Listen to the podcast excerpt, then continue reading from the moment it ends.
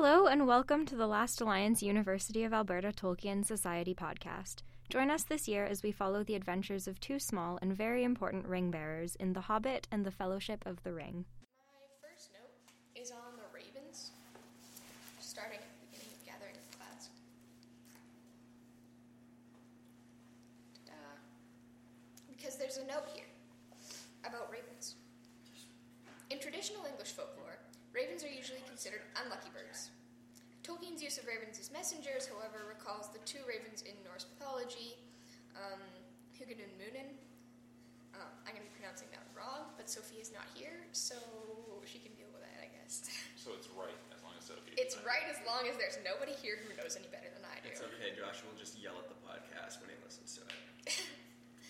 Um, and they're Odin's ravens. They bring Odin like messages and information. It's in the Edda, as everything is. Apparently, ravens in the wild usually have a lifespan of around 30 years. So, the fact that this raven is 153 years old is incredible. Sarah Lynn, are you coming in? Yes, but I'm getting water. Okay. Yay, we have one more person.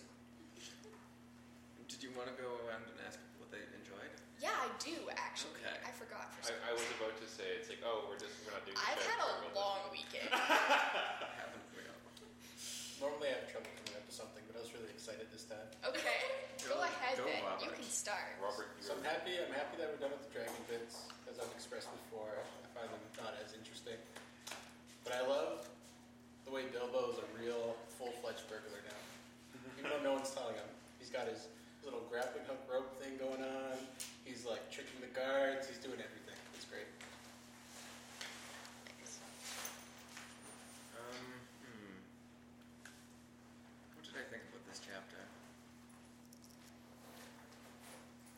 I really enjoyed the Thrush showing up and being like, hey guys, guess what? The dragon's dead. And they're like, we, we don't know what you're saying. We really have no idea. And the Thrush is like, I can understand you. This is not this hard. They're like, we, we really don't know what you're saying. if only there was a raven. Wink. Yeah. That was just excellent. Included in my notes on this chapter, not the ones that I'm actually using, but when I was first writing them down, was I know that the dragon sickness and the gold are like powerful, but why is Thorin literally this stupid? See, I kind of liked Thorin turning into an asshole. It's the moment we've all been waiting for. Like, just yeah, no, I love that trope about dwarves of like how their greed consumes them over time. Like they just need to be around shiny things. It's like magpies. Okay. I just like how Gandalf was just there and he was just chilling, and then all of a sudden he's like, "Hey, Bilbo, what's up? Like, don't worry, I'm not trying to help you guys at all, and I'm not trying to solve this problem, but I'm just here, I'm just chilling and observing, and it's cool beans." Oh yeah, I forgot. Uh, just how nice Thranduil is at this point compared to how Thranduil has been before. I know. Just like, oh yeah, no, you you're way cooler than you were originally, Bilbo. You- He you never know Bilbo existed. at No, that but point. hobbits are way cooler than I thought. yeah. Sarah Lynn, you probably haven't read the chapter. No, I didn't even notice it. No, I was coming here until about five minutes ago when I was on my way to the library and realized it was at 12 o'clock and I should go to book study instead. I Seems move this reasonable. decision-making process. Um, we're we read The Gathering of Clouds and The Thief in the Night this week, so if you've got anything to say about uh, Bilbo stealing the Arkenstone or the hostility between everyone, that's what happened in these chapters. Everyone's angry. Yes, everyone's angry. So yeah, Oh, that was the other thing that I was going to bring up. Bombur's like addiction to his elf dream. oh, I know it's oh, still Oh yeah! He's like, and ever after, he was just, he just wanted to sleep all the time so that he could recapture the beauty of that dream from the Enchanted Dream. And I'm like, wow, this got really fey dark. Okay. It's still happening. Yeah. Yeah, That is weird. that was the thing that caught me.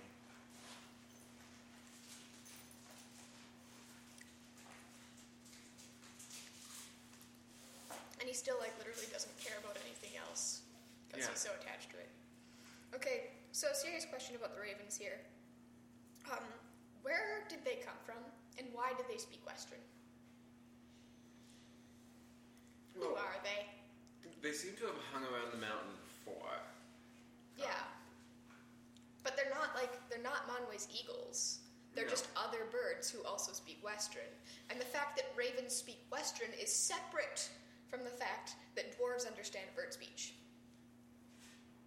Do dwarves understand bird speech? They do.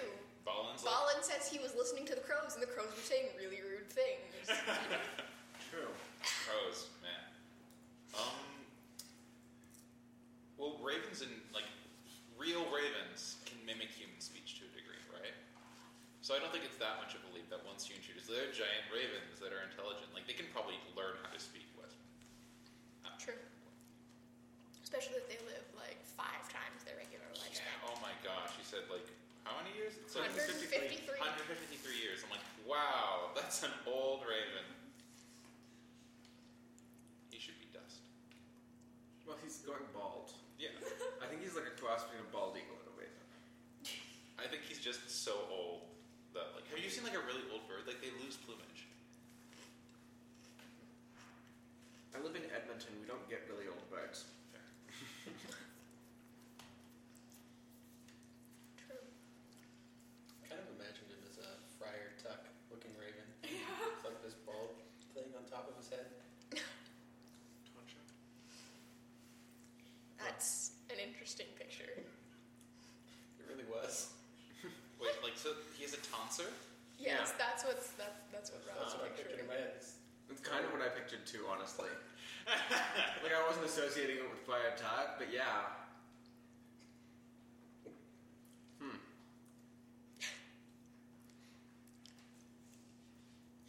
I mean,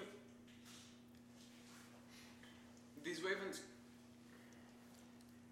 Yeah. I, I can't think of a different reason than just like they spent a lot of time around people and we're like, these people are cool. We should talk to them. Their speech is useful. True. Tolkien does have a habit of sentient animals, so.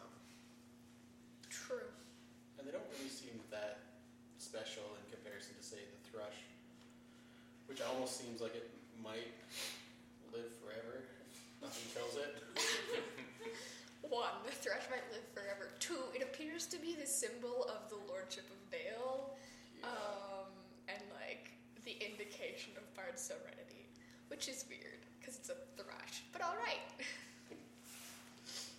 Well, I mean, the indication of um, Aragorn's sovereign, sovereignty is a weed. So, are we really taking a step down there? I don't know, man. That's the point. It's like But it's not. That's not the only thing that tells us that Aragorn is True. the king. We also have a birch tree. yes, there's also a tree, And the fact that he has healing hands. Yeah. too. and also Elrond's word. Bard, it's really just like Bard's like clearly can I, am descended from the lords of. Dale because I can talk to this Birds little bird. talk to me. birds talk to me and the voices they say they say I'm a It's especially weird because there's absolutely no one that can confirm. No, there's no Well, Well, confirmation. I imagine there's other Only he people can understand the thrush. there's other people of the line of Girion within Lake Town, but like I think Dale is just the most prominent one. Bard. Bard, sorry. Bard's his name and Dale is the place, and that is Dale's the- very Dale's the- confusing. yeah, Yes. Oh yeah. I mean, I'm already Dale's done. a person's name, isn't it? yeah. Dale's also. I didn't even think of that. It's also a geographical feature. Mm-hmm. yeah. It's all of this is very confusing. So I don't know why they decided to add an extra confusion in the movie and cast someone who looks like Orlando Bloom to play him. why would you do that? You just made this even more Not, confusing. not like they also gave him like family subplot. right? Yeah. It's like he's got a family now. You weren't like you don't care about this person other than the fact that he has kids. Luke Yeah. Evans looking more like Orlando Bloom than Orlando Bloom does. In that film, yes. In a number of films. Um, also, how Tolkien keeps on slipping in and out of the like the archaic name for Lake Town. As, Mm-hmm. How's a kid supposed to follow this?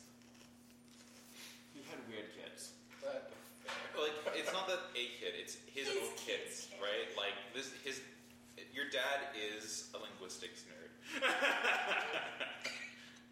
Fair. My buddy said the kids that write letters to Santa Claus and get a reply, so. They get a reply that's like better than the plot of some Netflix original series. Yeah. It's funny because I don't ever remember it being a problem. Like I can see now as an adult that that would be confusing. It would be confusing even if you were kind of like re- just reading The Hobbit for the first time and had to like like the first time you saw Esgaroth, you'd have to go back and like be like, wait, hold on, how are these two things connected, right? Um, well, but I don't ever recall it being confusing for me when I read it as a kid. Well, it's like there's kids out there that can name all like 750 Pokemon. I think there's more now. I can't keep up with it, but like the, you can True. show an image and the kid will know exactly the name and like the first four moves that this thing can learn. That's And it's just like I deal with a lot of eight-year-old boys, and they are heads for trivia like nothing else. yeah, I know. Also, I think it's kind of an adult thing to want to look at a map and place everything exactly and look at all of mm-hmm. that, whereas kids will care more about the story itself, right? So, That's true. Might even just be skipping over anything they can't pronounce. yeah, and just absorbing what they do understand. Yeah. So, like, like that's the S place. We got it. We're moving on. Yeah. And i- i- in, I mean, other stories of the time would also have done this. I mean, not even of the time. Think how many times the Bible is like, this place has six names. Yeah, Remember but them, we're going to use them interchangeably. when you're reading your kid's storybook Bible that I teach my Sunday school class with, it doesn't do that. That's true, but I don't think that there were a whole lot of kids' storybook Bibles in the 1950s. You'd be surprised. Also, a lot of kids' storybook Bibles have like the genealogies still in them. It's like And weird. Also, I don't think Tolkien necessarily went, this is specifically for kids at some point Yeah. either, right? Like at one point he was pushing back against the whole fairy tale and Yeah. kids story in itself, in and of itself. But I also don't think he expected adults to like it. No.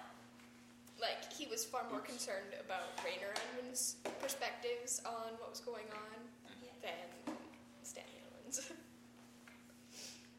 okay, let's move on and talk about uh, the siege really briefly because I had a couple of notes on that. One is that like in preparing for a siege before the dwarves even really realize that they're going to be besieged, they're very fast. They do a lot of work in a pretty short period of Uh-huh. time. And Thorin's not even helping. He's just sitting in the horde looking for the Arkenstone. Brooding. But I guess we get a sense of uh, dwarven stonecraft, how good they are at it compared to what we would expect. Being able to put up that big wall and have it set so so quickly. well, it's also but like it's almost miraculous at this point. Like the dwarves are doing this almost offhand. Well, I mean, they have like five days with 12 dwarves. Yeah, I mean that's not enough to build No.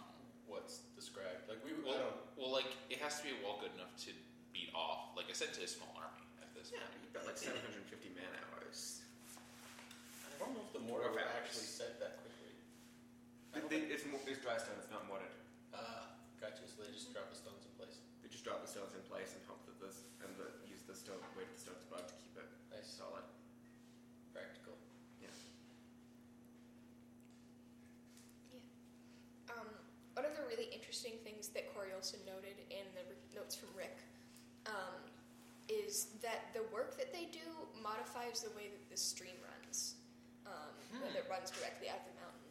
And that stream connects them to Lake Town and even to the elves, though not quite in the right direction. No.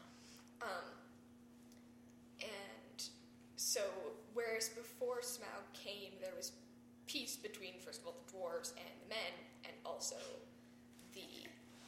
presumably the dwarves and the elves who live nearby, right? Um, all that's been disrupted, and the dwarves, in preparing for war, disrupt like the river, which is kind of the source of the life of the valley.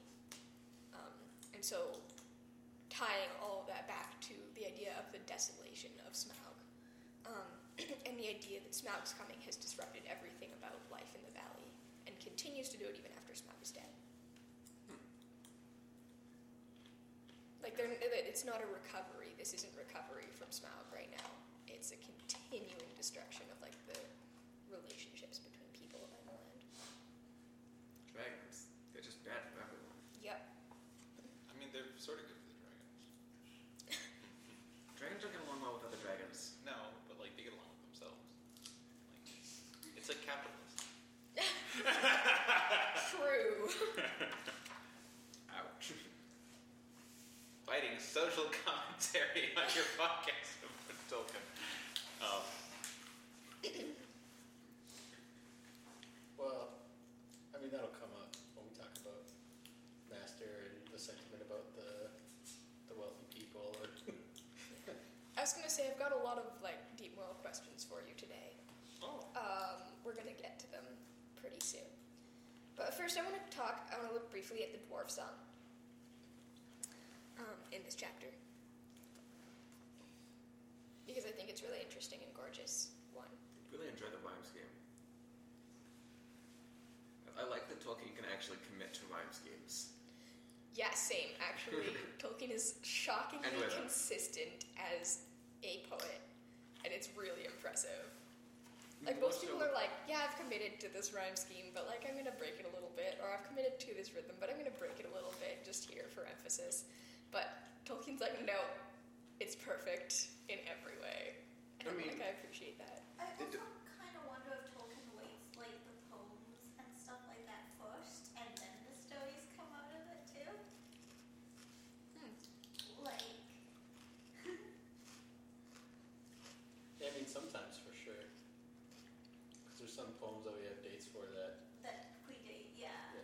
So I feel like for him, they're not afterthoughts of added into it. I think in many cases they're actually like in like valuable in their own way in the story done of themselves Yeah. rather than just I thought of like in a poem or my character does what says the has a poem, oh no, I should add something to it.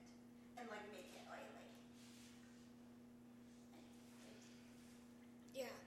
So like, how much of the dwarves' identity came out of the poems first? Mm-hmm. It's a good question. It's an interesting thought. well, just like you can see how this because it's the same rhyming scheme as Oh, yeah. Stone Cold, and it's described as sounding almost very it's, similar. it's the same song rewritten. but how it's kind of changed from like reclaiming of a nation to almost like propaganda. Like it's it's actually a little bit disturbing on how like they've turned this thing that's essentially their identity as a people, and now it's like we're going to war.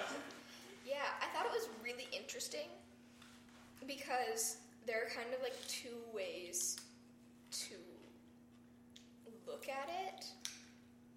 Um, as that, like, there's that element, like you're saying, of propaganda. Like, you have to come back and go to war immediately. We have to go to war. We're so great. well, also propaganda in the way that like, this is supposed to like bolster the dwarves themselves. Mm-hmm. Like they're starting to feel like the cracks in like their morale, and then suddenly it's like no propaganda, which is arguably what propaganda is mostly for. Yeah, but there's also like, like you were saying, the underlying sense of their own identity, mm-hmm. right? That's built into this.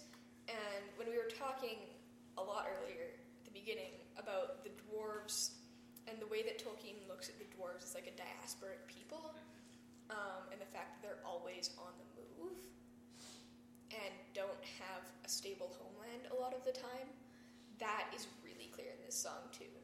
It's really clear that they're trying to set up a place to stay, um, and that they're not only. It seems like they're not only calling people to them. They're they're not only calling on friends because they're going to war, but because they're here now, and this is a place to come and live and stay. Like a new dwarvish homeland. Yeah.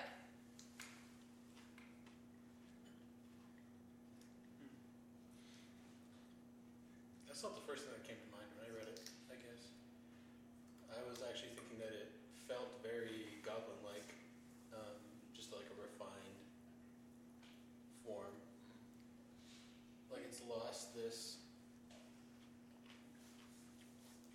It's lost this idea of how the, the other songs kind of take you across the land and, and teach you something and have this like wide ranging focus.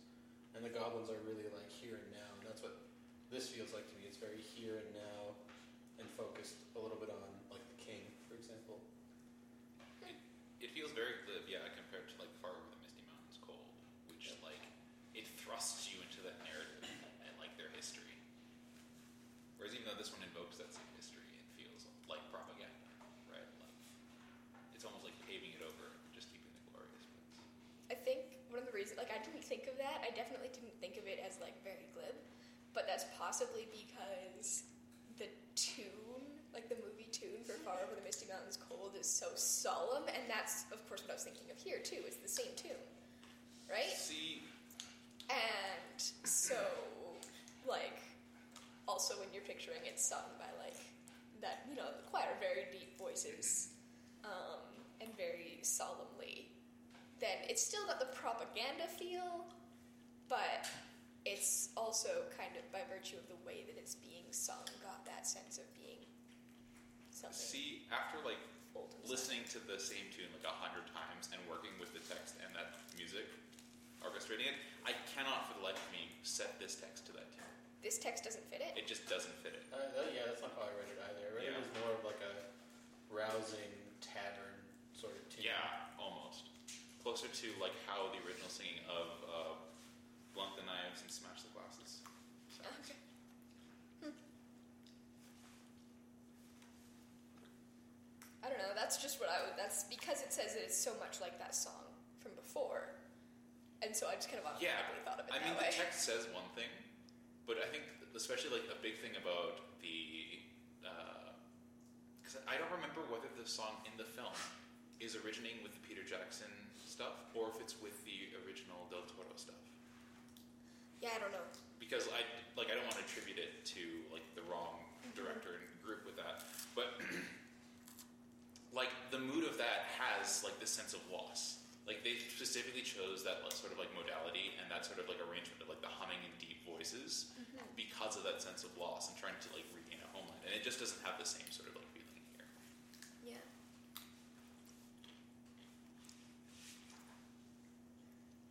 It'd be interesting for people who are actually good at like music writing and stuff. Um, okay, but you know more about it than I do. um, to see how you would adapt that idea, or how really anyone would adapt that idea of it's the same tune, the same feel, but rewritten to suit kind of what you're talking about that sense of triumphalism and sense, sense Like the immediate loss. thing is take up the harp. The harp does not work in an ensemble larger than like four people inside a room, and it has to sound very sad. this is trumpets. This is like maybe woodwinds, but like the more Yeah, it would have to be the shinier woodwinds. the shinier woodwinds. Maybe a clarinet or an oboe. Yeah, for that. Does it give any indication of where this poetic form came from? No, I'd love like a genealogy of dwarfish poetry, just like poetic forms throughout time. That'd be like, oh, note that down for my discussion of dwarves for my end of term thing. Because I would also like, I feel like this is very, very similar, if I'm remembering it correctly, to the song that Gimli sings about Durin in Fellowship. And it's not going to be like identical. I don't think the form is identical, but I think it is a similar form. So I'd have to look into it. But yeah, it would be really interesting. A really interesting discussion for sure. Okay. Anyone else? Thoughts on the poem? I mean, speaking of your end of term presentation, it definitely mentions spells again. yeah. Yeah, it does. Dwarves, folks, they're magic. Though, like, they're magic in the way that, like, they're magic in the same way that the dwarves within, like, the Crosshead are. Like, their magic is literally making things that are insane, as opposed to, like, Gandalf magic, which is just, like, Fireworks. explosions.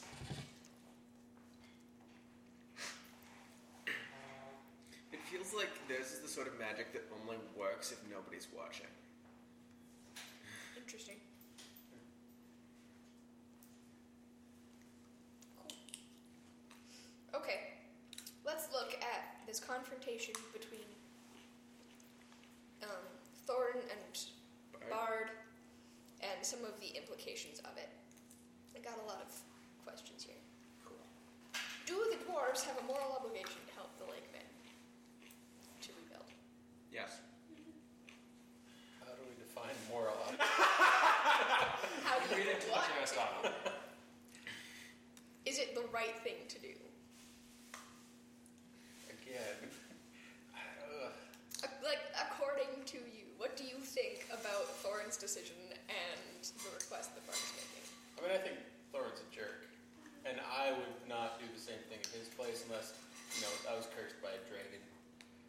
But uh, Cursed by a some of the dragon. claims that are made and the way they make them, it still leads me to be at least a little sympathetic to Thorin.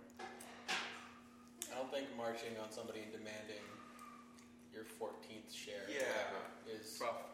I think 12th share, sorry. a big thing, because I don't think either Bard or Thorin is in the right here.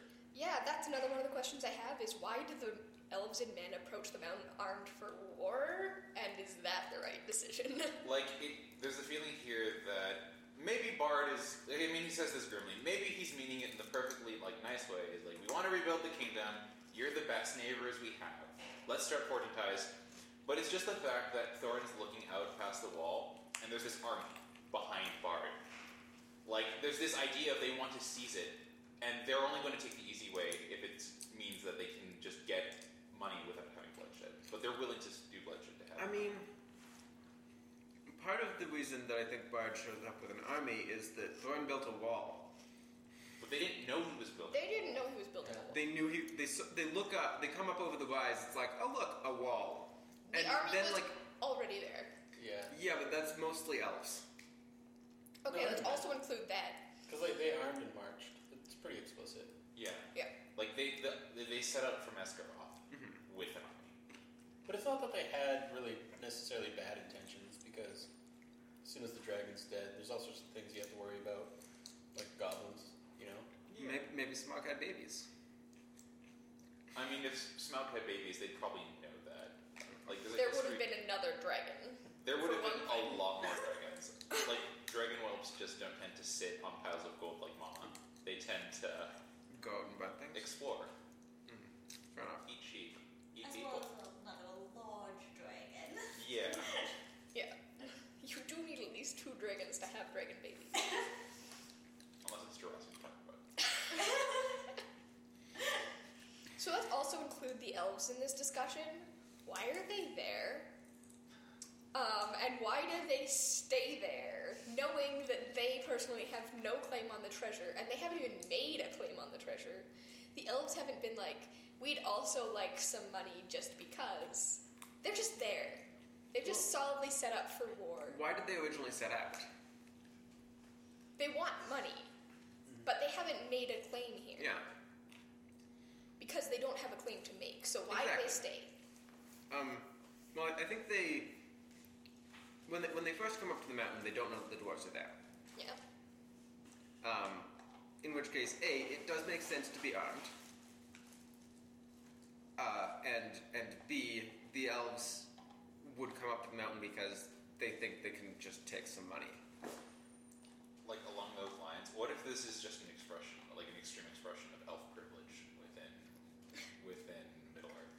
No, I'm not even joking because No, like the elves are like the privileged people. They're like There's the an assumption. There's an assumption that if you're an elf, you can just in- ask for things and they'll be given to you to a degree. Yeah. Like this might be an expression of friend or recognizing like I can just go ask for some gold, and him being an opportunistic bastard because of that. I don't know if I'd call him a bastard, but yeah. We don't actually know the legitimacy of his birth, but Assume.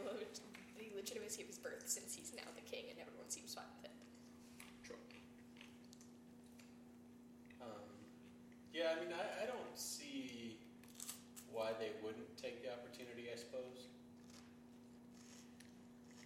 I mean, you know, I, I certainly don't think Thranduil's in the moral right here. Um, he showed up because he saw an opportunity. He's staying because he's tight with Bard. Uh, I don't know. Out of every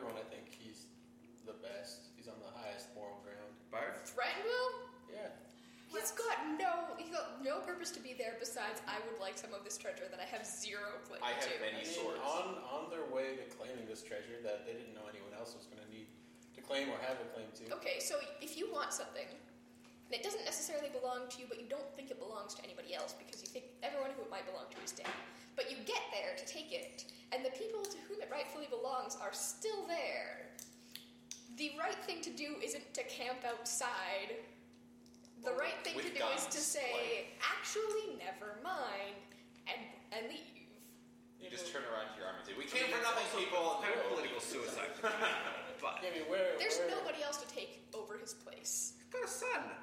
he's hypothetically got a son who might be able to take over and whom people might support over his father, but I highly doubt it. So the, the reason I think they have the highest moral ground right now is because they willingly helped people who were down and out and sacrificed some of their men or their manpower to do so, you know, free of charge. They didn't write up a contract saying you owe us for for uh, what we're doing, the craftsmanship we're helping you with. Um, and they're even it even says that they're that they're making plans or the master's making plans for a really grand town, and they're just helping. I'd Like, I'd like, but they're helping in, in a very self-interested way because this is literally how they get wine, probably. Oh yeah. Like Thranduil's lavish, opulent lifestyle of just like hunts and parties Is only exists because of Esgaroth. Yeah. But they have another option. It's to enslave all of the remaining survivors and say, "We're going to help you, but you're going to owe us." They're elves, they can't enslave people. Sure. We have only contextual evidence that elves have ever enslaved anybody. And that is only contextual because they've got no other way to provide for themselves. Because Also- they don't do any work. Yeah. Like I think there's- doesn't doesn't execute the burglar that was running around his house, stealing their food. In fairness, he still doesn't know about that. Yeah. Well, I mean, it's a oh, lavish life. It's a lifestyle of literally hunts and parties. Like, Bilbo does a mention that he's very familiar with them, even if they've never seen him. What does that mean? He doesn't say it to the Elf King, though, so there is the possibility that Thranduil doesn't know that Bilbo was in his house until Bilbo's already gone. And he's talked to the guards who brought Bilbo in. Maybe, maybe. Um, one of the things that I would kind of like say to that point, um, Sorry. That I would say to the point about um, Thranduil is that it's really clear that his presence with the late men is a hindrance to Bard's goals, Yeah. right? Like, it's one thing to say, yeah, we're helping you out to rebuild, and we'll come with you on your quest because you might need some extra manpower. Um, but you get there, and Bilbo's like, realize you arrived with somebody who imprisoned me. I'm not a fan. And as long as you continue to like actively encourage him, like Thranduil has a lot of options here that could solve some of those problems. One of them might be we're sorry for wrongfully imprisoning you. Another might be it doesn't seem like this like my presence here is helping negotiations. I'll go off a little ways so that I'm no longer an active threat to the mountain. But, you know, if we're really worried about who else might be there, there's no evidence at this point that the lakemen or the elves know that there's an army of orcs on the way. I mean, I'm not expecting sense from Thranduil, but I would expect sense from Bard in the case of, hey, Thranduil, you're not helping. Maybe go hang out over there for a bit. Yeah, we'll move off a little ways so that we don't look like we're here to actively attack the mountain, but we are here to, you know, still defend the area. I just don't see. Thranduil is not actively working towards peace. He's just there being an instigator by his very presence and doesn't care about it. Sure, but just because he's not a moral paragon doesn't mean that he's doing the crummy things that everybody else is doing. Yeah, but how is he on a higher moral ground than Bard? Bard has an actual proper claim, and he hasn't instigated anything. I don't, I don't know if he knows what's behind that gate. I don't think he has a 112th claim to anything. Maybe he does, maybe he doesn't. But there was a better way to go about that. And threatening to besiege somebody and starve them out is not the right way to do these negotiations. Oh, come on, like Thranduil wasn't behind that threat. We find me some textual evidence and I'll be on your side. But like I just I guess one thing I'm a little bit reactionary against this because of the way the movies took it to such an extreme. But I never got that as a kid reading the book. I I always thought the Elf King was rather reasonable if misguided. But like, I think it's also colored by the fact that we've seen him be unreasonable the one other time we saw him. Yeah, the one I other mean- time we saw him, he literally would not listen to anything anyone had to say. Hmm, Thranduil? Yeah. I mean, like, sort of, but you can also kind of see where he's coming from. When you're immortal, imprisoning some guy for a hundred years doesn't seem like that big a deal. Yeah, but they're not oblivious. They've been living here for ages. Mhm. They do know that other people die. they're Like- aware. Theoretically, yes. Thranduil's seen other people die and has interacted with people with shorter lifespans than he has. Like Thranduil, if if You can't claim Thranduil's main ignorance worry when someone dies in his was dungeon. you're gonna cause mischief in my kingdom, um, the solution is to armed escort them to the edge of your kingdom and leave them there to I- carry on their path. Like every D and D prince or like king, their, their solution to like the party just showing up in town. Yeah, I mean that that wasn't his main concern. I mean his main concern was he's a little more paranoid than that, but Yeah. Well, his main concern is that they're dwarves and he doesn't like them. Well, yeah, and he's just They're paranoid sneaky that they were they're- trying to do something untoward to his people, and then they're being they're not saying anything, they're not answering his questions. which would be Potentially because they easy. know that this exact situation is the outcome. Well, but uh, they don't know until they try. Um, so y- you wanted textual evidence. I don't have exact evidence that Thranduil is behind this, but he is entirely supporting it. Um, um, there's something. I mean, I, I would believe that he's supporting it. Otherwise, he Ere wouldn't many be hours there. had passed, the banner bearers returned. The trumpeters stood forth and blew a blast. These are the banner bearers of both the king, both the elves and the lake men. It's mentioned earlier, so he's he, he's one hundred He's delivering this ultimatum Side with by, Bard, despite the fact that it's not his ultimatum to make. yeah. Also, I feel like the question of can you trust elves with knowledge of your dwarven treasure is just historically speaking a resounding no. And is it entirely reasonable? No. But like should you should you trust Thranduil? Also not really. Well, it's not just like a dwarven treasure. It's like you could almost say it's like the equivalent of the UNESCO World Heritage Site. I'm not even joking. Like it says right here, uh, when Yeah, basically every treasure in the region was cooped up. about which were wound old memories of the labors and the sorrows of his race. This is this is Thorin on top of the hoard. Yeah. Like this isn't this is the tan- like the Yeah. tangible cultural heritage of the dwarvish people. Like, And if Some someone it. shows up on your door and it's just like, "Hi, I want some of that," I mean, yes, but some of it is also the just like the coin lying around Dale. I yeah, and some of it is stuff that did belong to the people of Dale. So it is all of like the Dale treasure as well as all the dwarven treasure. What it isn't is Thranduil's treasure. Yeah. No, Thranduil is clearly really not helping much by being here. I mean, Armed for Thranduil's war. without, presence is without him, not a all of benefit. men would have starved. I mean, that's Okay, I- but yeah, but he didn't need armed for war is the key Thranduil, thing Thranduil's here. presence, Somebody. Thranduil's presence helping the people of Lake Town, I don't have a problem with.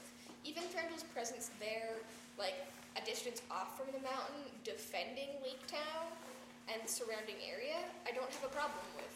Thranduil there, looking like he's ready to make war on the dwarves on Bard's behalf, or on his own behalf, because he's hypothetically acting with Bard, but again, what does he get out of it?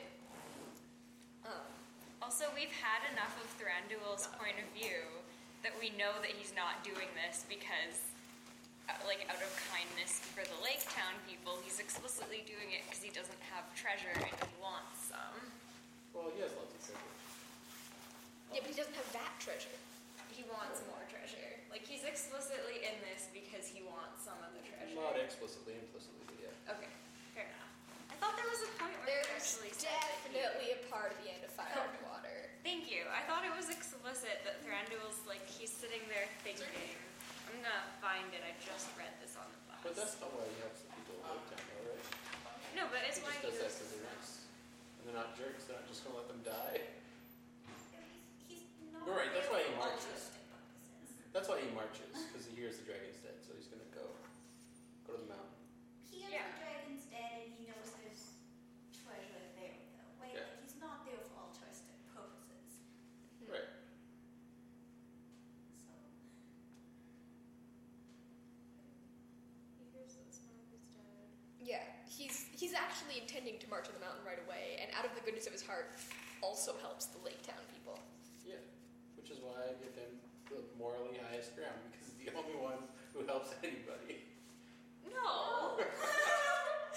Bard is helping his own people. Right, but that's Bard. His, his people as a whole aren't helping anybody. They're That's because His they're people as a literally whole are refugees. literally refugees from a burned down village. Like there's no one around them what more about, the, vulnerable. what about the master taking advantage of the elves trying to build some grand city? What's that all about? The what? Where? Yeah, there's a Where? part where the master he's uh, making designs for uh, like a better version of Lake Town, essentially, Okay. and he's like How is that ordering things the way he taking- wants. Advantage of the elves, though. Well, because he's using their craftsmanship to do it, Yeah, but they freely offered their craftsmanship and and now aid, he's didn't taking they? advantage You of it. You can't take advantage of something that, like, if I give you this apple and I'm like, And here, eat this is yours, and you eat it, that's not taking advantage of me. But what if I ask for another apple tomorrow, and I ask for a very specific But type like, of apple, that's and I not don't what's eat it? happening. Well, the master. It is what the case of the master, but he's a special case. and they're they're bargaining. Like it says that the men and their master are ready to make any bargain for the future in return for the Elven King's maid, Elven, Elven King's aid. So they're saying, if you could do this, we will do this. And the and the Elven King is like, I can do that. One point is that um, Bard clearly has the moral ground over the Elven King because the Elven King is like an uninvolved party who wants some of the treasure and is using the same tactics as Bard to get it, whereas Bard literally fucking killed the dragon and also kind of could use that treasure to help his starving refugee people. and And also, some of of it legitimately belongs to the starving refugee people. Also that. Sure. Yeah. I just don't. I don't think he went about it the right way. No, but you can't put Thranduil on a higher moral ground than Bard based on that because Thranduil is using the same tactics as Bard for less good reasons. Well, Thranduil is watching Bard and letting Bard do what he wants. Yeah, Thranduil hasn't actively asked, asked for any treasure. We established this before. Yeah, Bard is the one that threatens Um, siege and, and he's starvation. he's just there, but on the other hand, He's backing Bard's actions. he's backing Bard's That's actions. more than just sitting by and letting him do what he wants. and the, the point that I was making was that he's actively a deterrent to peace by being there Ah, okay. because Thorin Yep, hates him, what I wanted to know. and he makes no steps to solve that problem, I mean, either by backing off or by apologizing to Thorin for wrongfully imprisoning him. To be fair, they could just kill all the doors if they really wanted to.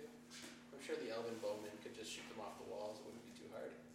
We could commit genocide, but instead we're just inciting war. Is a very small step down. I don't know. I think I think Tolkien was very careful in how he wrote this because yes, the elves don't have a claim, but they're also the only people to show any sort of altruism, and they don't actively antagonize except by their presence, which isn't really active; it's passive.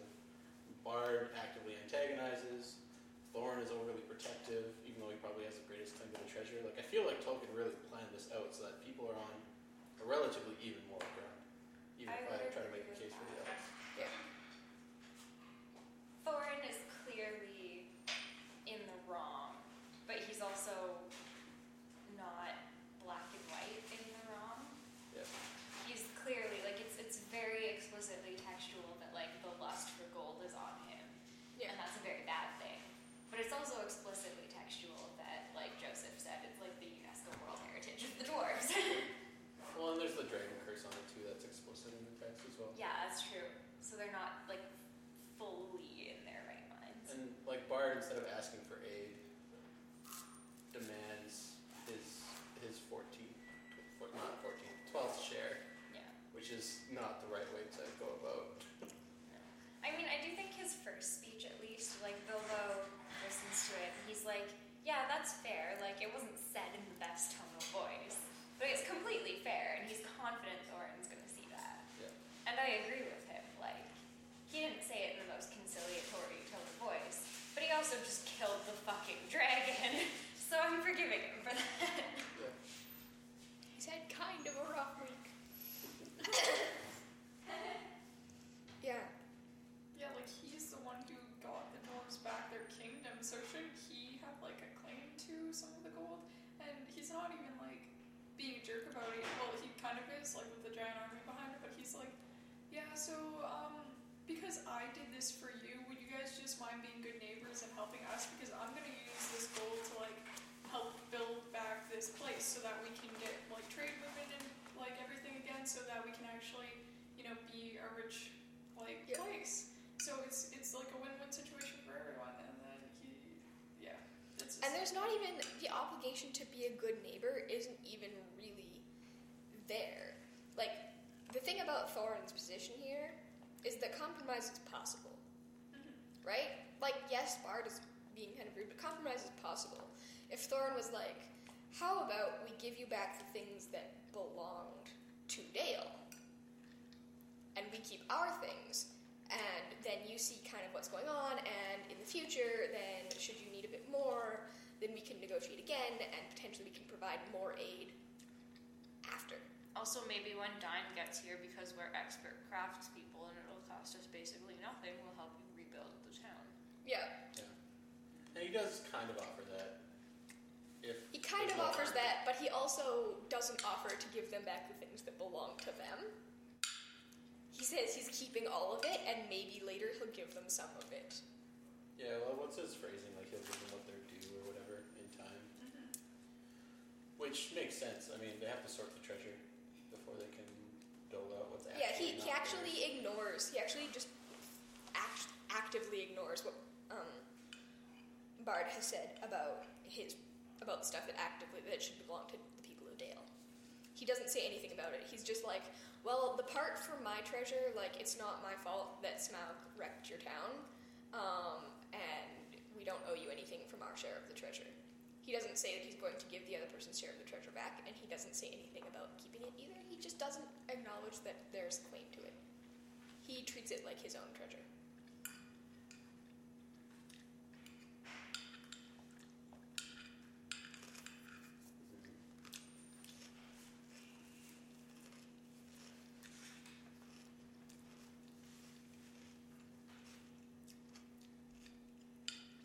Can I bring up something like completely unrelated?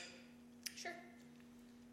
So like, I was reading the last chapter too, and I was like, oh, this is probably what people people use when they're like, oh, we like Tolkien. He's so anti-democratic.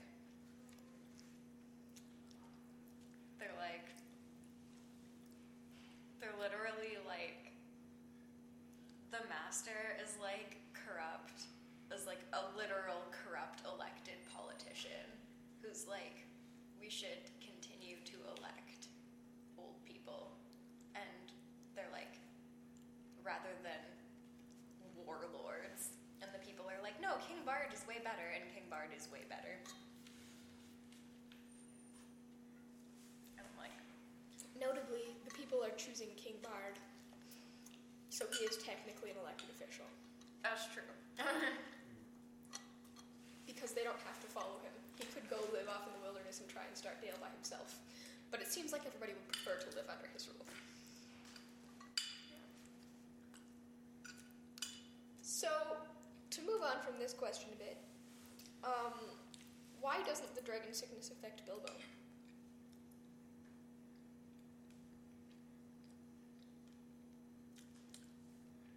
I have a bad answer.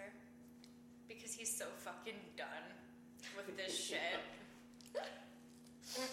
That seems very plausible, actually. Considering that, like, dwarvish nature and the dragon sickness are two different things, right? Like, both are at play on the dwarves, but we know that dragon sickness can affect other people who aren't dwarves. Because that happens in Silmarillion. So Bilbo is exempt from it for some reason. I mean, he's not wholly exempt, I guess. He's only really concerned about the Arkenstone, though. Like, Well, he was concerned about it before, I think, in two chapters ago. But he gets over it really quickly. Yeah. It's still uncharacteristic for him to be so enthralled by the shiny things. Like more so than normal, I think. Yeah, we should mention that. Sorry. Oh, no, go ahead. Okay. Um, we should mention that Bilbo's resistance to the dragon sickness has been something that's been building for several chapters at this point. Like it's always sort of been a case of, um, like when the other people. Well, it's uh, it, like when Bilbo is alone, it's like momentary enthrallment, enthrallment with this, but then he gets over it. When he's looking through the hoard with the dwarves, he gets tired of it way faster than anyone else. Sits down and is like, I would give these goblets for a bowl. like a bowl of Beorn's drink. Later on, he's like, I would give most of my treasure to just be back home comfortably with this over. Um, and I think that the fact that that's just been building also combines with the fact that when other people are not practical, Bilbo is practical, which isn't a reason, it's just more kind of behind it. What were you gonna say? Yeah, I was just gonna say that like hobbits in and of themselves, and Bill was a particularly good example of it, value different things. Like they value like food, friends, cheer, and so that in itself, so they're very like nature for the most part um, counteracts it, I think. And then he's also able to see what it's doing to other people um, and realize the effects of it too, whereas the others can't actually see the harm they're doing. Um, so I think all of that plays in to the fact that, and he, and he's only affected by like the dragon sickness, like he's not a dwarf, right? So he doesn't have the other factors at play either. In fact, he has this good hobbity upbringing at play there too. So I think that's part of it too. Yeah, and we can kind of see that, I guess, in the spectrum of effect there is with Bilbo at one end and Thorin on the other. But there's also uh, Fili, Kili, and Bombur, I think, that are mentioned as being not comfortable with the way things are going. They don't have the same kind of enthrallment with the treasure and protectiveness of it that, that the others do. Which is interesting because, like, for Fili and Kili, that could be a significant disconnect from the heritage that everybody else has, right? If most of the other dwarves are old enough to remember it, and Fili and Kili are not. Although the only two that should remember it, based on the research we did a few book studies ago, are Balin because he was seven, and Thorin because he was twenty something. Yeah. But nobody else would actually have remembered being around that kind of treasure. I think it also have to do with like how they themselves define what being a dwarf is and like what value dwarves have intrinsically and how they themselves define themselves. And for a lot of them, it is directly tied back to treasure. Yeah. But I don't know if that's true for all of them, like Link. And the other thing that Tristan was saying about Bombur comes into play here too. Would Bombur be more affected by the gold if he wasn't still trying to recapture his elf dream? He has no clue what says at that point. That's true. Um, also, I think Bilbo's like outsider status is really important person who has come from far away to see with eyes unclouded. Yeah. Um, I guess it's also not Bilbo's home too, right? Like it might be a little bit different if this was the Shire that all of this was happening for and things the Shire valued, even if they weren't what you might traditionally consider gold, if that would have played into how Bilbo would have affected it. But it isn't he's not a displaced being. I mean displaced right now, but he has a very strong identity in who he is, in what home is and what he values. So it also isn't his battle. It isn't his identity. It isn't like things that he values that are being fought over right now either. I, like I agree, and I want to add to that that like the closer the dwarves get to home, the farther Bilbo is from home. Yeah. And he also doesn't have a people, whereas everyone else has a people in this conflict. Well, it's kind of interesting here that I think this is the first time where things have been stressful, and he hasn't been looked at as an outsider by the dwarves. I don't think it's called out at all here in any sort of fashion. He's just That's true. living amongst them for the first time without any sort of, oh, you're the burglar, oh, you're the hobbit, or what do you know, or any of those questions. That's true. Which kind of makes the next chapter and the chapter after that more interesting. Okay. Um. We're gonna talk about the Arkenstone one more time here, because this book one the book keeps providing more information about the Arkenstone. Um, and two, the description of the Arkenstone in A Thief in the Night is really specific. Um, so, the note that I have here says A slight confusion remains evident in the text. In the first edition of The Hobbit, Thorin's father Thrain was the only character of that name. However, on Thror's map it states, Here of old was Thrain, king under the mountain. Thrain's father, Thorin's father Thrain was not the king under the mountain when the dragon came. Thrain's father Thror was then the king under the mountain. In the 1951 second edition of The Hobbit, Tolkien added an introductory note including the statement On a point raised by several students of the lore of the period, the, the map, however, is not an error. Names are often repeated in dynasties, genealogies show that a distant ancestor of Thror was referred to, Thrain I, a fugitive from Moria who first discovered the Lonely Mountain, Erebor, and ruled there for a while before his people moved on to remoter mountains of the north. This part of the introductory note was made unnecessary in 1966 by some revisions to the text, including the introduction of Thrain's far, an- Thorin's far ancestor, Thrain the Old, on page 54. But in section 3, Durin's Folk, in Appendix A of Lord of the Rings, Tolkien wrote of Thrain of old, in Erebor he found the great jewel, the Arkenstone, heart of the mountain. On page 287 of The Hobbit, the Arkenstone is referred to as the heart of the mountain, the Arkenstone of Thrain. Here, Thorin speaks of the Arkenstone of Thrain and the Arkenstone of my father. And on page 334, Thorin says that, stone wa- that the stone was my father's. It surely, in naming the stone the Arkenstone of Thrain, Tolkien would have meant the Thrain who discovered it. Originally, the discoverer was Thorin's father. When Tolkien came to expand the dwarvish ancestry, he seems to have missed the significance here of Thorin describing the stone as being his father's. By rights, at the time of the coming of the dragon, the stone belonged to, not to Thrain, but to Thror, the king of the mountain. So,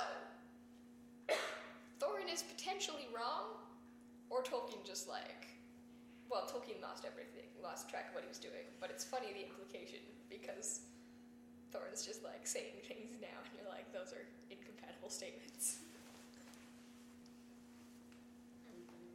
Maybe. But that's been your uh, history of the development of the Arkenstone. You emptied it. I suppose, well, there, there's somebody who first discovered it, but it could have been passed down as an heirloom. Before Thror, before Thrain actually took the throne. Is possible. So then, then it would be Thror's by right as the king, just kind of inherits it. Yeah. So then, for it to be Thorin's father's Arkenstone, Thror would have had to pass it on before his son inherited.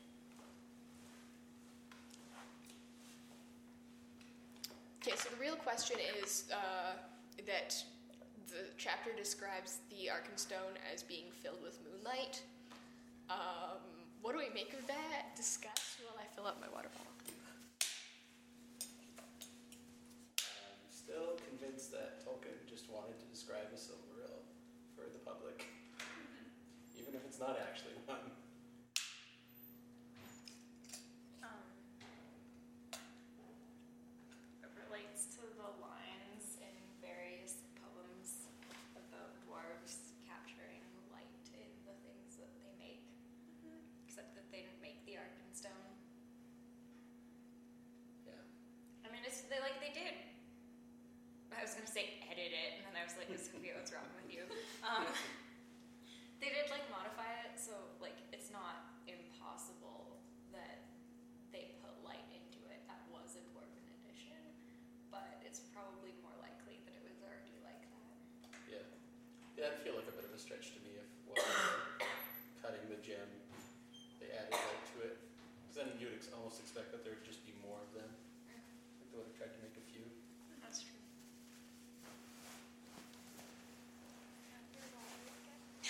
Yes.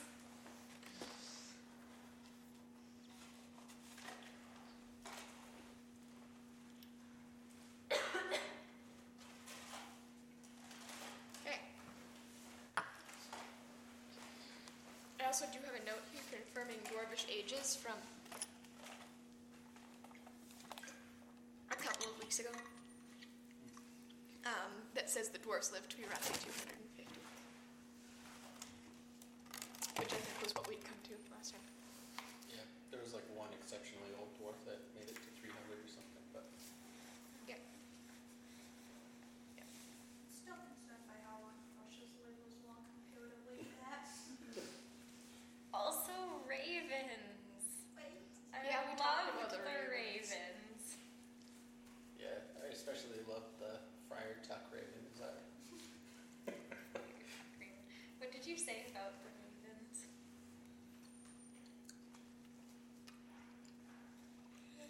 That they probably learned to speak Westron because they were just like really smart and around people who were speaking it all the time and found it practical. Okay. And that Because we had no other explanation. and that real life ravens have that capacity. They're similar to parrots in that way. Do they actually? Yeah, I think specifically if I could be misspeaking. At very here, least but if they can like, learn to mimic. If their tongue is split, they can basically speak like a person. Oh. I could be wrong about that, but anyway, they're kind of the closest, except for parrots that can that can do that kind of mimicry. Well, that's cool.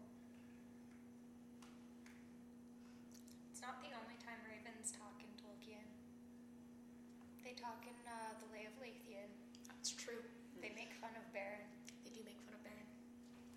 It's very ominous. Yep. Such an ravens are a excellent lot scene. Yeah, it sounds more like the crows. Yeah. We were saying that, that the fact that the ravens can talk is separate from the fact that dwarves understand bird speech. Yep. Just, they just do. Yep. It got so Norse at that point. It's so weird that they don't understand the thrush though, considering how important the sh- thrushes were. That's true. We'll, we'll remember how to speak every other bird language, but that really important one, yeah, whatever. I also matter. fucking love how Balin to like to Bilbo was just like, yeah, like I was trying to understand them, but they were they were just speaking so quickly. Like Bilbo was like, yeah, I didn't really get it either. I totally speak bird like you do. I like how there's this disconnect on both sides where, like, Bill was like, yeah, no, I totally speak bird, but Balin has clearly not realized that hobbits don't speak bird. mm-hmm. Like, clearly not. That's, that hasn't crossed his mind.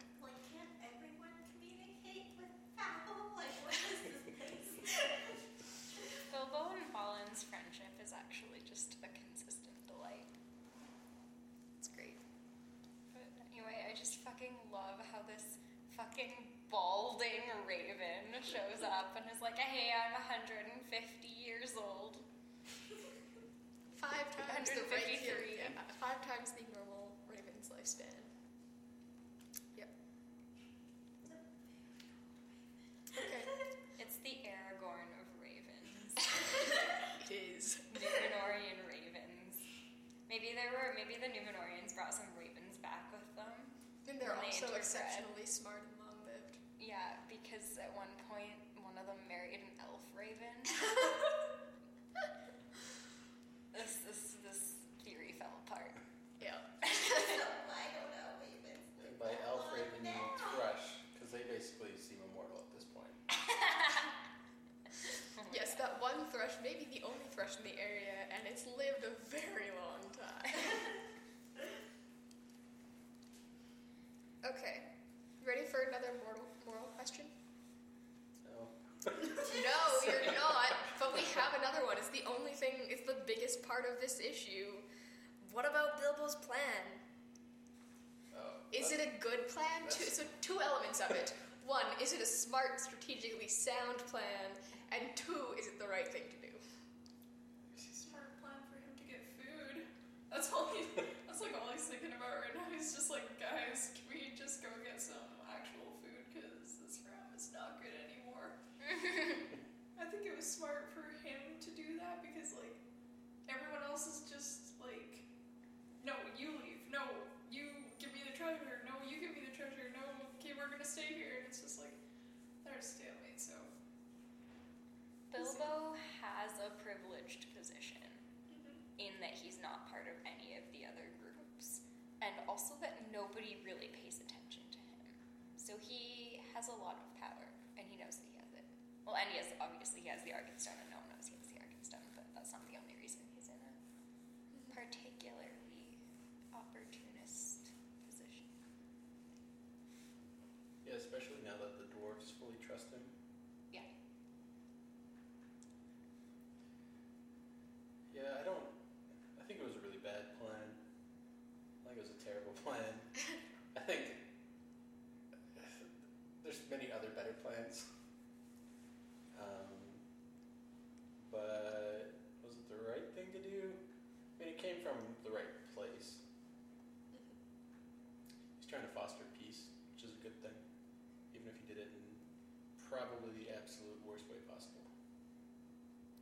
I mean, I think it's like undebatable that his motives were coming from the right Oh, place. for sure, but- yeah. So what, what would what would you have done instead? Yeah, I'm actually curious now. What are the other options? Anything else? Okay, but like okay, but like, what is anything else? Well, what other by position does giving- Bilbo by have? Giving, I mean, even if, if he had just given Thorin the treasure in the first place, Thorin wouldn't have had all that time to obsess and be overcome by the dragon sickness the same way that he was. He would have the thing that really matters to him, which would probably make him more amenable to discourse over helping the men of Dale. I mean, it's all hypothetical, of course, but I mean, I disagree, especially if you think that the Arkenstone is a pseudo Silmaril, because like I think But it doesn't make you even if it want other treasure. I think I think rolling around in the dragon sickness gold for days on end, searching for the Arkenstone, probably did not help Thorin's constitution. right. Okay, so so you- okay, so So you're if he saying had- that if he had the Arkenstone, his possessiveness would have been far more specific to the Yeah. Arkenstone, and he would have been less possessive of everything else. Yeah, like I have what I really want, so yes, we can sort this treasure and get what's rightfully yours. Because Or he, or it would help him feel like he's really been established as king under the mountain and encourage generosity and a sense of like king things instead of sitting and hoarding. and I feel like the evidence for that comes up later, the way he reacts to them having the Arkenstone. It's it- true. yeah. That's possible, but that's also like I don't know. Doesn't make Thorin look good morally, and Oh, that kind of no. seems to clash with like the themes that Tolkien's trying to put out. For sure. I also don't know if dwarf, like, dragon sickness is finite either.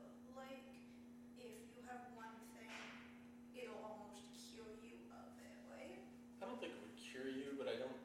I, I think he would have spent more time looking outward if he had the thing he was looking for than scrounging around in the treasure room for days on end. I mean, the opposite reading is possible too. That like the cure to dragon sickness is never more treasure. Oh, yes, no for matter sure. What that means. I don't think it would save Thorin in any way. I just think it would have made negotiations go a little better. On the other hand, I think the strongest thing for your perspective, the strongest support for it, is that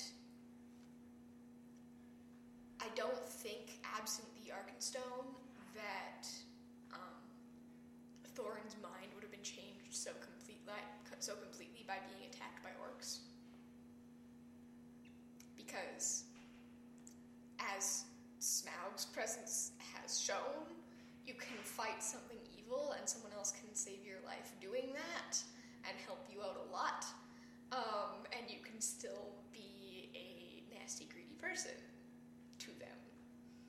Um, and I think that, like, our last scene of Thorin, our last glimpse of him, is that he's like, even though he kind of, I guess, regrets dying and being mean to Bilbo, he's like content now in his in his position, even though he's dying. Right, and we'll kind of come back to that. We'll talk about Thorin at the end. Um, but he's very settled, and part of that I think comes from like a solidification of his position. I don't know if the Arkenstone is about his like material greed so much as it is about his position and kind of what Joseph was talking about, like the UNESCO World Heritage Site thing. Yeah. That biggest part of his cultural history, and it's he thinks it's just hidden in the in the hoard somewhere. He can't give away any of that hoard until he finds the thing he really needs from it, in case it's carted out by accident. 'Cause, I mean, they, they're clearly willing to honor the contract with Bilbo as well. And I think here is where Bilbo's morality really shows is that he's not only willing to give up the Arkenstone for some good cause, but he would also be willing to give up everything he was supposed to have earned for this arduous uh, journey if he could just bring peace with it. But I feel even like that would have been a better plan. Negotiating with Thorin over his profit, saying, "You know what? Let's let's settle my share, I'm to pay off the people outside the gate. Yeah. Get them to leave. Like there's just other things he could have tried. Although clearly, as a writing device, it doesn't have to send the same message. Yeah. But also, I, like I think the other thing about that is that he wouldn't have been able to tell Thorin that he was going to give his 14th share to the like to the men of Lake Town. Thorin wouldn't have given him his 14th share if he was going to give it away. Probably, yeah.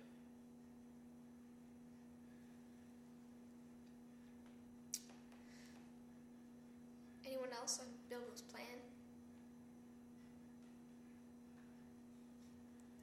No. Okay. So the Elven King makes a really specific statement that I'm really interested in. Um, because he says, You are more worthy to wear the armor of elf princes than many that have looked more comely in it. Um, and I advise you to remain with us, and here you shall be honored and thrice welcome.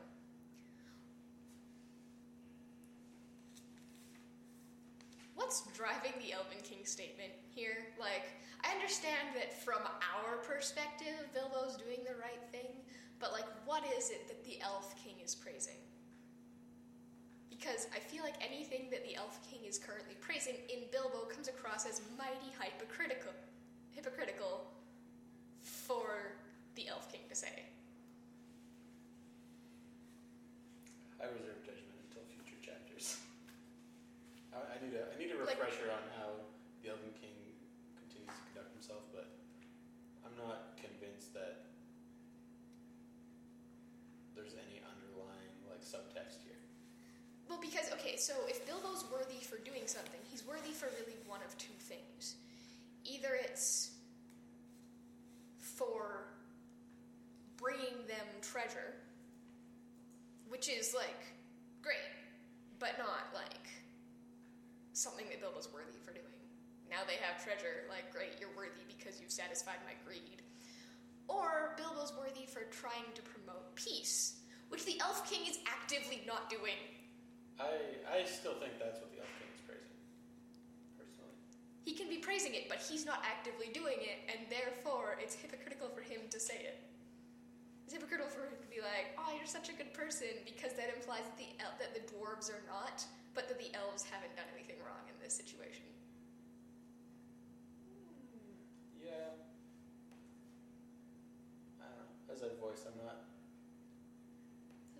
against that particular viewpoint. I think you can see goodness in other people that you don't fully exhibit yourself. But he's not even trying to exhibit, and he doesn't try to exhibit it later. But he's also not. He's not doing any sort of real siege that he could. Again, the Yeah. difference between we could kill you all and instead we'll let you starve isn't a big But difference. he's also not the one that makes that threat. I don't know. I'm not. I'm not wholly convinced that all of his motives are quite so dark and eyebrowy as. I'm not saying I'm not saying that he's particularly dark because I think I agree with you that the movies made him a worse person than he actually is. I just also don't think he's even making an attempt to do the right thing in regards to the conflict between the lake men and the dwarves.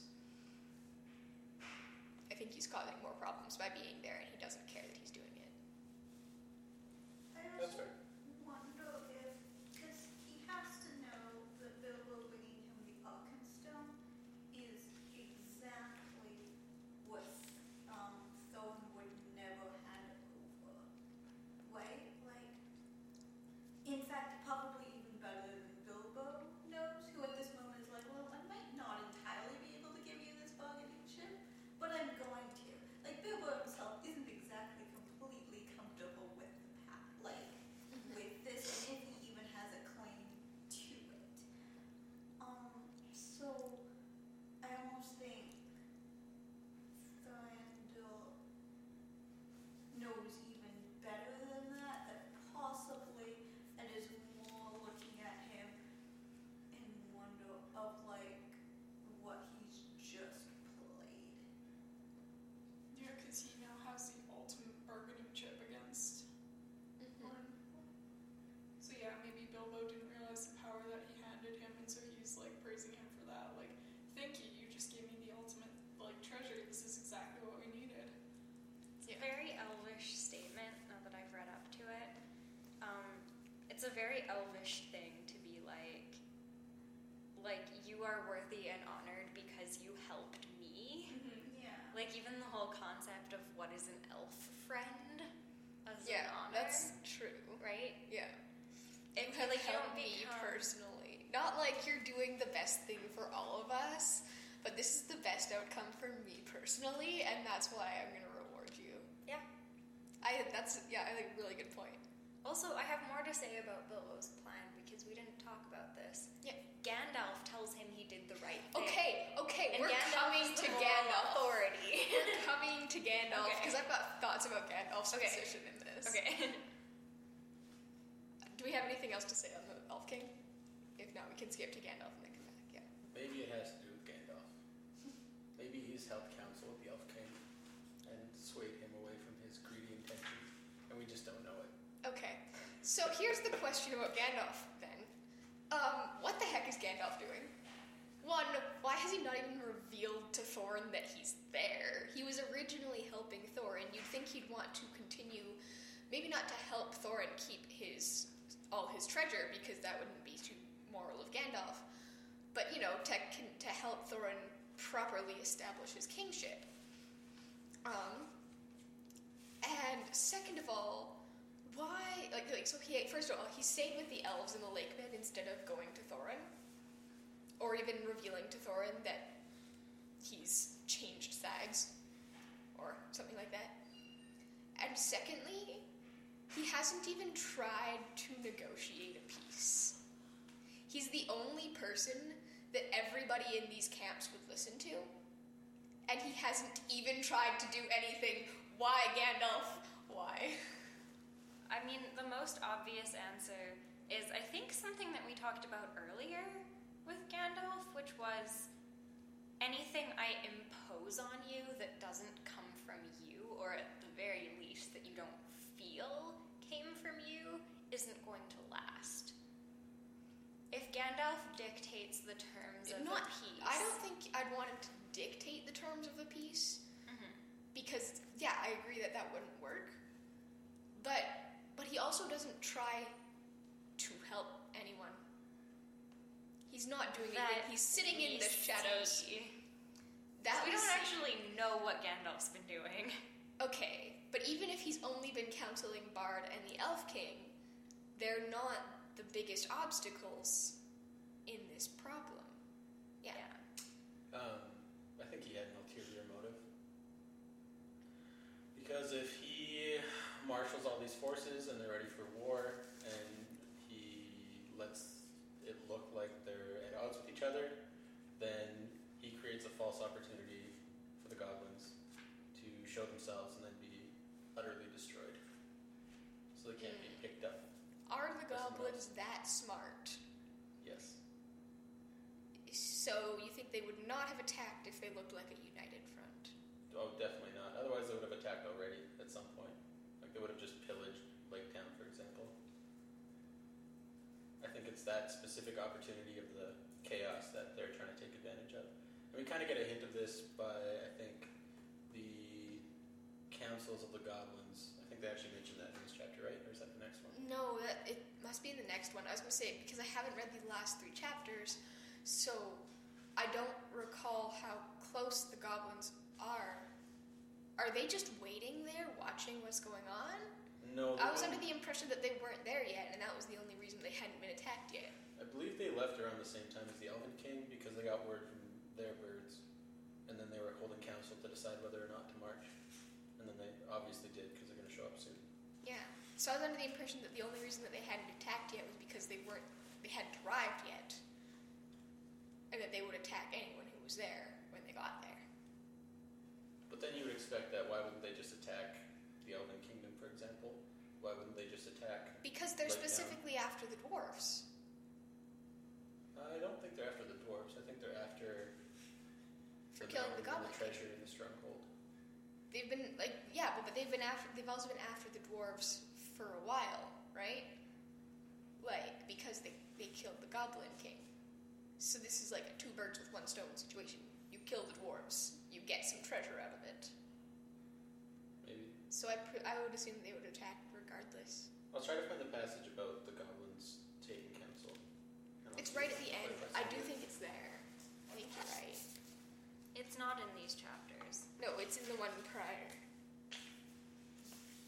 Yeah, the goblins were at council in their caves. Um, Wait, where? Which chapter? it's in Fire and Water. Oh. Very end of Fire and Water. Met, word is going out to literally everybody that the dragon is dead. Mm. Um, and Thranduil finds out, and Beorn hears it, and the goblins hear it. Right. And they're at council, so like Thranduil and the goblins are all are both sitting there being like, okay, time to ride for the mountain and get some treasure. The goblins are just farther away Yeah. to start with. But I have a feeling that again they have their their spies. Um, if, I have a feeling that the united front would have scared them off, or at least that Gandalf would suspect that a united front would scare them off because goblins are really they're ultimately cowards. So They're you not think this is a very utilitarian situation on Gandalf's behalf, where he's like, could solve this problem, and then maybe the goblins wouldn't attack at all, or I could use this opportunity when I have a bunch of people here to get rid of some goblins for the heck of it. Well, it wouldn't be for the heck of it, but Gandalf is a very utilitarian person. Like Gandalf, I, I don't think that Gandalf masterminding the Battle of Five Armies and being like, hey, two birds with one stone. I make these guys realize that they're better united than not united, and we get rid of a bunch of goblins. I don't think that's out of the question, especially because, like, we can talk about what Gandalf meant when he said, There's an unpleasant time just in front of you, but keep your heart up. You may come through all right. There is news brewing that even the ravens have not heard. So, what news could he be referring to? Possibly the goblins.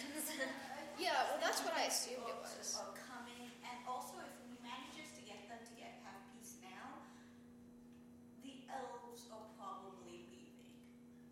Like your armies are down. As long as they're fighting over this stupid mountain and the treasure, they're all there. And I think he knows the orcs are coming. Because he could he could tell everybody. I think that's the only piece of news that he could be talking about, right? Yeah.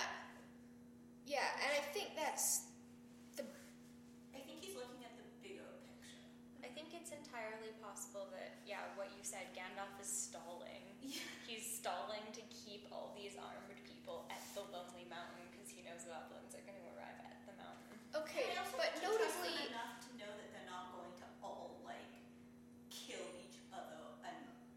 I'm certain Dain's army is on its way, and they are definitely prepared to keep Dain's army away from them. Well, I think it's more of a gamble that he It's thinks. an it's- immense gamble The that they won't kill each other But, like, he, before he the also orcs arrive. knows that, like, also if you look at it, like, this quest for the mountain is a smaller thing in all of Middle Earth too, and it's overall a small event in this Yeah. case. So I think he's not even just looking at it in terms of there's a mountain with gold. He's also looking at it in terms of okay, bigger things in general are coming. Yeah, Yeah. but I, I just I think And I think he's also in his like waiting buying stage, just seeing how pieces. I would agree, and I think that that sort of gamble is pretty characteristic of Gandalf. Yeah. To be honest, he's I don't think there's But- anywhere else where we see Gandalf like this. I mean- let's put the ring with the Hobbit and take nine people to go destroy the Dark Lord. Let's go That's ride not. out That's a different kind of ga- That's a different kind of gamble. That is a gamble, to, and Gandalf does gamble on that, but it's possibly the best gamble available to him. Um, and the stakes, like when you put the, like, he knows the nine people he's put together. Um, Gandalf, I think, knows going in that there's one person in that party who's really likely to try to take the ring off Frodo. And he knows that that's a situation that's under control because he's there. Right? Um, it's so it's a pretty well recognized. Like it's a well reckoned one. I mean, Gandalf was also here waiting. He could easily step forward if something is to happen, which he will soon. But again, Gandalf in this certain situation is more powerful than Boromir alone. He's not more powerful than the entire army of the Elf King. Unless he kills the entire army of the Elf King, if the Elf King decided he wanted, if the the Elf King and Bard decided they wanted to kill the dwarves in the mountain, they could do it, and nothing would stop them. Um, okay, I'm not sure I agree with that because Thranduil knows what Gandalf is, and I feel like if Gandalf stood in front of him, like, power blazing, even if it was a bluff, and was like, don't fucking do that, Thranduil would at least think twice. But Gandalf's not doing that. And I no, think because he hasn't had to. Yeah, but I think that the um, like I think that the risk he's playing with here is just so incredibly high But also, because the chance that they all kill each other before the orcs get there is also decent. but decently he also Yes, knows but- when the orcs left. He knows when they're going to Yeah. get there. He already has all this calculated.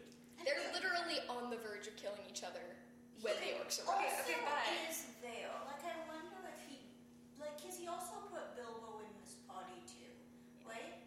And so he would have known, or at least suspected. Remember, he's also aware that Bilbo has this ring. Um, Yeah, but he doesn't know what the ring can do at this point. yeah, but he does know there's more to Bilbo than he even anticipated. I think he knows that Bilbo is probably not going to be as overcome by um, dragon sickness. He also, I think, suspects what this would have done to the dwarves. yeah. Yeah, And But- so, so all of, but all of the things that are playing into sorry, all of the things that are playing into Bilbo's ability to bring the Arkenstone and negotiate peace are things that Gandalf had zero control over. The fact that Yeah. Bilbo finds the Arkenstone and then decides to give it away, like that's betting on something you can't even know happened. Well, it's also Well, yes. essentially inconsequential when it comes down to it. They still would have all been there, ready for war. Nothing really changed except for the, I guess, Bilbo's circumstance. Okay, so, like, my. throttled by Thorin. My guess, though, and I mean, we like obviously we do have to factor in that Gandalf considers Bilbo giving them the Arkenstone to be a good thing, so we need to figure out why that is. But um, also, I feel like just the one thing that you're not considering is that like Gandalf is the only person who has tabs on where the goblin army is and how fast they're moving. So his gamble could very easily, like, he could very easily be getting hourly updates on where the goblin army is and where Dain's army is. And then his, gam- his gamble seems more reasonable if he knows that they're going to arrive at roughly the exact same time. He's also appearing in all of this like a little old man too. Like I'm not sure he's revealed himself to any of them. That's yet. true. Like it's not like he isn't showing himself to Thorin. He's literally like Bilbo goes over, and it's not like he's standing beside behind Bard or whatever in like full Gandalf attire and like literally on their side. From what we can tell, it's not like he's on either side. He's just watching all of this play out. Yeah, it's He's like a entirely little old possible. man. So it's possible that not even they are exactly being counseled by him or know what it, it what's Yeah. yeah. And the fact Well, that but Gandalf is that's- still waiting to see how this plays out before revealing himself still makes sense at this point. Yeah. But that's what I'm saying. What I'm saying is that he's not doing anything. Yeah. Like, like he, as far as we know, hasn't done anything to try to rectify the situation. And I don't think. I think from what we've seen of Thranduil, um, he's a little irrational when it comes to dwarves, but he's still fundamentally a good person. So I can see potentially what you're saying about the goblins not attacking if they come and find a united front. Um, but it is not difficult to decrease the hostilities and still not make it look like you're all preparing for war together. I also think And there's no necessary indication that Thranduil is such a bad person that he would say, well, we now no longer want to actively attack these dwarves, um, and we have been protecting these lake men, but now that we know that orcs are coming, we're just gonna scram. I think he's also giving them a chance to resolve it themselves. Like, it's similar to the fact that, yeah, if you were going to send Frodo on the quest, that you could have put an entire army of elves with him, and no one would have. Hell, you could have given it to an elf, and no one would have blinked. In fact, you could argue, based on what you know at the time, that that might have been like you could have given Glorfindel the Ring and a bunch of elves, told them to be subtle the entire way, and you could have argued based on what you know of races and how, pa- and strength and power at the time that that could have been the best company of nine you could have put together. And instead, they put together a company where all races are being represented, where all strengths roughly are, and some where you're like, how did you even make it on this other than your loyalty to each other? And I think he's giving them also a chance to resolve their differences. I also think that um, an e- may- possibly an even stronger argument in the same vein as the example you gave is what we were reading in letters last week about Gandalf's sacrifice. Um, were you there? I was hypothetically there. Right, you were writing a paper, okay. You But-. There was that one letter where Tolkien was talking about uh, when Gandalf goes down with the Balrog and how that was both a conscious choice and a conscious sacrifice made by Gandalf. Yeah. Where, like, um, Tolkien saying that for all Gandalf knew, he could have been the only person who could successfully rally and lead a resistance against Sauron but he still chose in that moment to fight the Balrog to let the others escape, knowing that would probably be his end and that the world would have to manage without him. Yeah. And that's Kind of the bigger thing there too was that he was um, giving in to the higher powers. He was showing belief that when they laid out the rules of what they they were allowed to do, um, that they were right. Yeah, in, in, in the Balrog case. And I think that's true, but I don't think. I just don't think in this situation that Gandalf mediating a conflict is overstepping any of his bounds, nor do I think it's imposing something on someone else uh, or on their will. I think it's like like having a mediator in a conflict doesn't mean that the mediator imposes their will on the parties involved in the conflict. It's that he's helping them solve their problem because they can't do it themselves. And they can't. But And instead of helping them solve their problem peacefully, he helps them solve their problem by nearly letting them destroy each other and then bringing in a literal army of orcs. what would have been the result of mediation? De-escalation, right?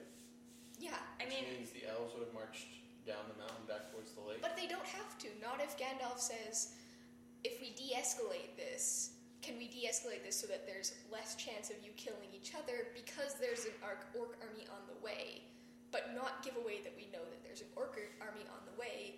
I think they could pull it off. They're not idiots. Yeah. So you're asking So- them to fight for each other as opposed to fighting for themselves. Yeah, Like, which is going to create ultimately a larger bond. yeah. I'm also not entirely convinced that the elves don't know that the orcs are on the way. Because the orcs have to march through elven territory, or near elven territory. And it's a big army, so given Thranduil's bird folk, hmm Yeah. I, I almost assume that he has to know at this point.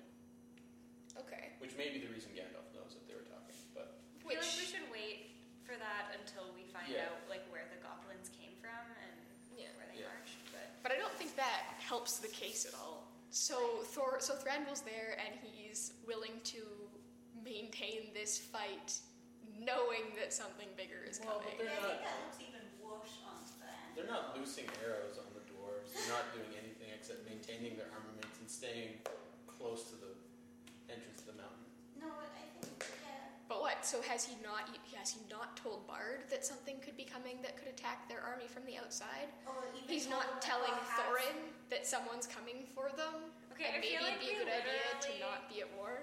Like we can't get farther in this conversation without reading like three pages ahead where literally Gandalf like stands up and is like, Bolg is coming, guys!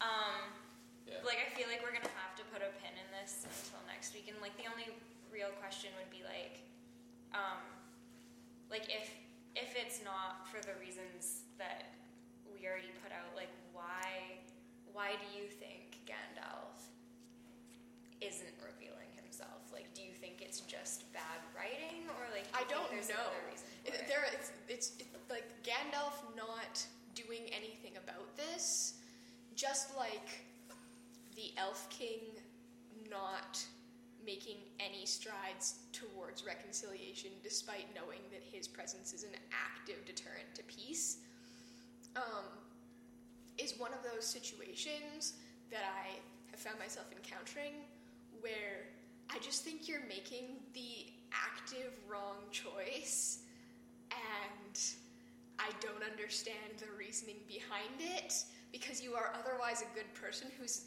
literally just doing the wrong thing with no I don't know why. They're for It's like my analog- feeling about Elwing. It's like my feeling about Elwing, where it's like, I understand that this serves a narrative purpose, but this is actively the wrong decision in an otherwise, like, sensible and good person. I do see some historical analogs that um, aren't necessarily directly applicable, but it's kind of a pattern of, of behavior from people in charge. When you look at um, World War II and uh, after they they cracked the German Enigma how they conducted themselves in not just doing what was right, but trying to look at the longer game. We're not going to save that uh, that ship that we know is going to be attacked by submarines because we can't Because look clairvoyant. know. Yeah, Yeah. there's like there's an idea of that anyway in um, like British military command about trying to not only do the right thing with the information at hand, but also look at the bigger picture. Okay. What's going to be the most potentially advantageous for the longest? I just also don't think that what Gandalf is doing is the most potentially advantageous in the long run. Yeah, I mean, I think it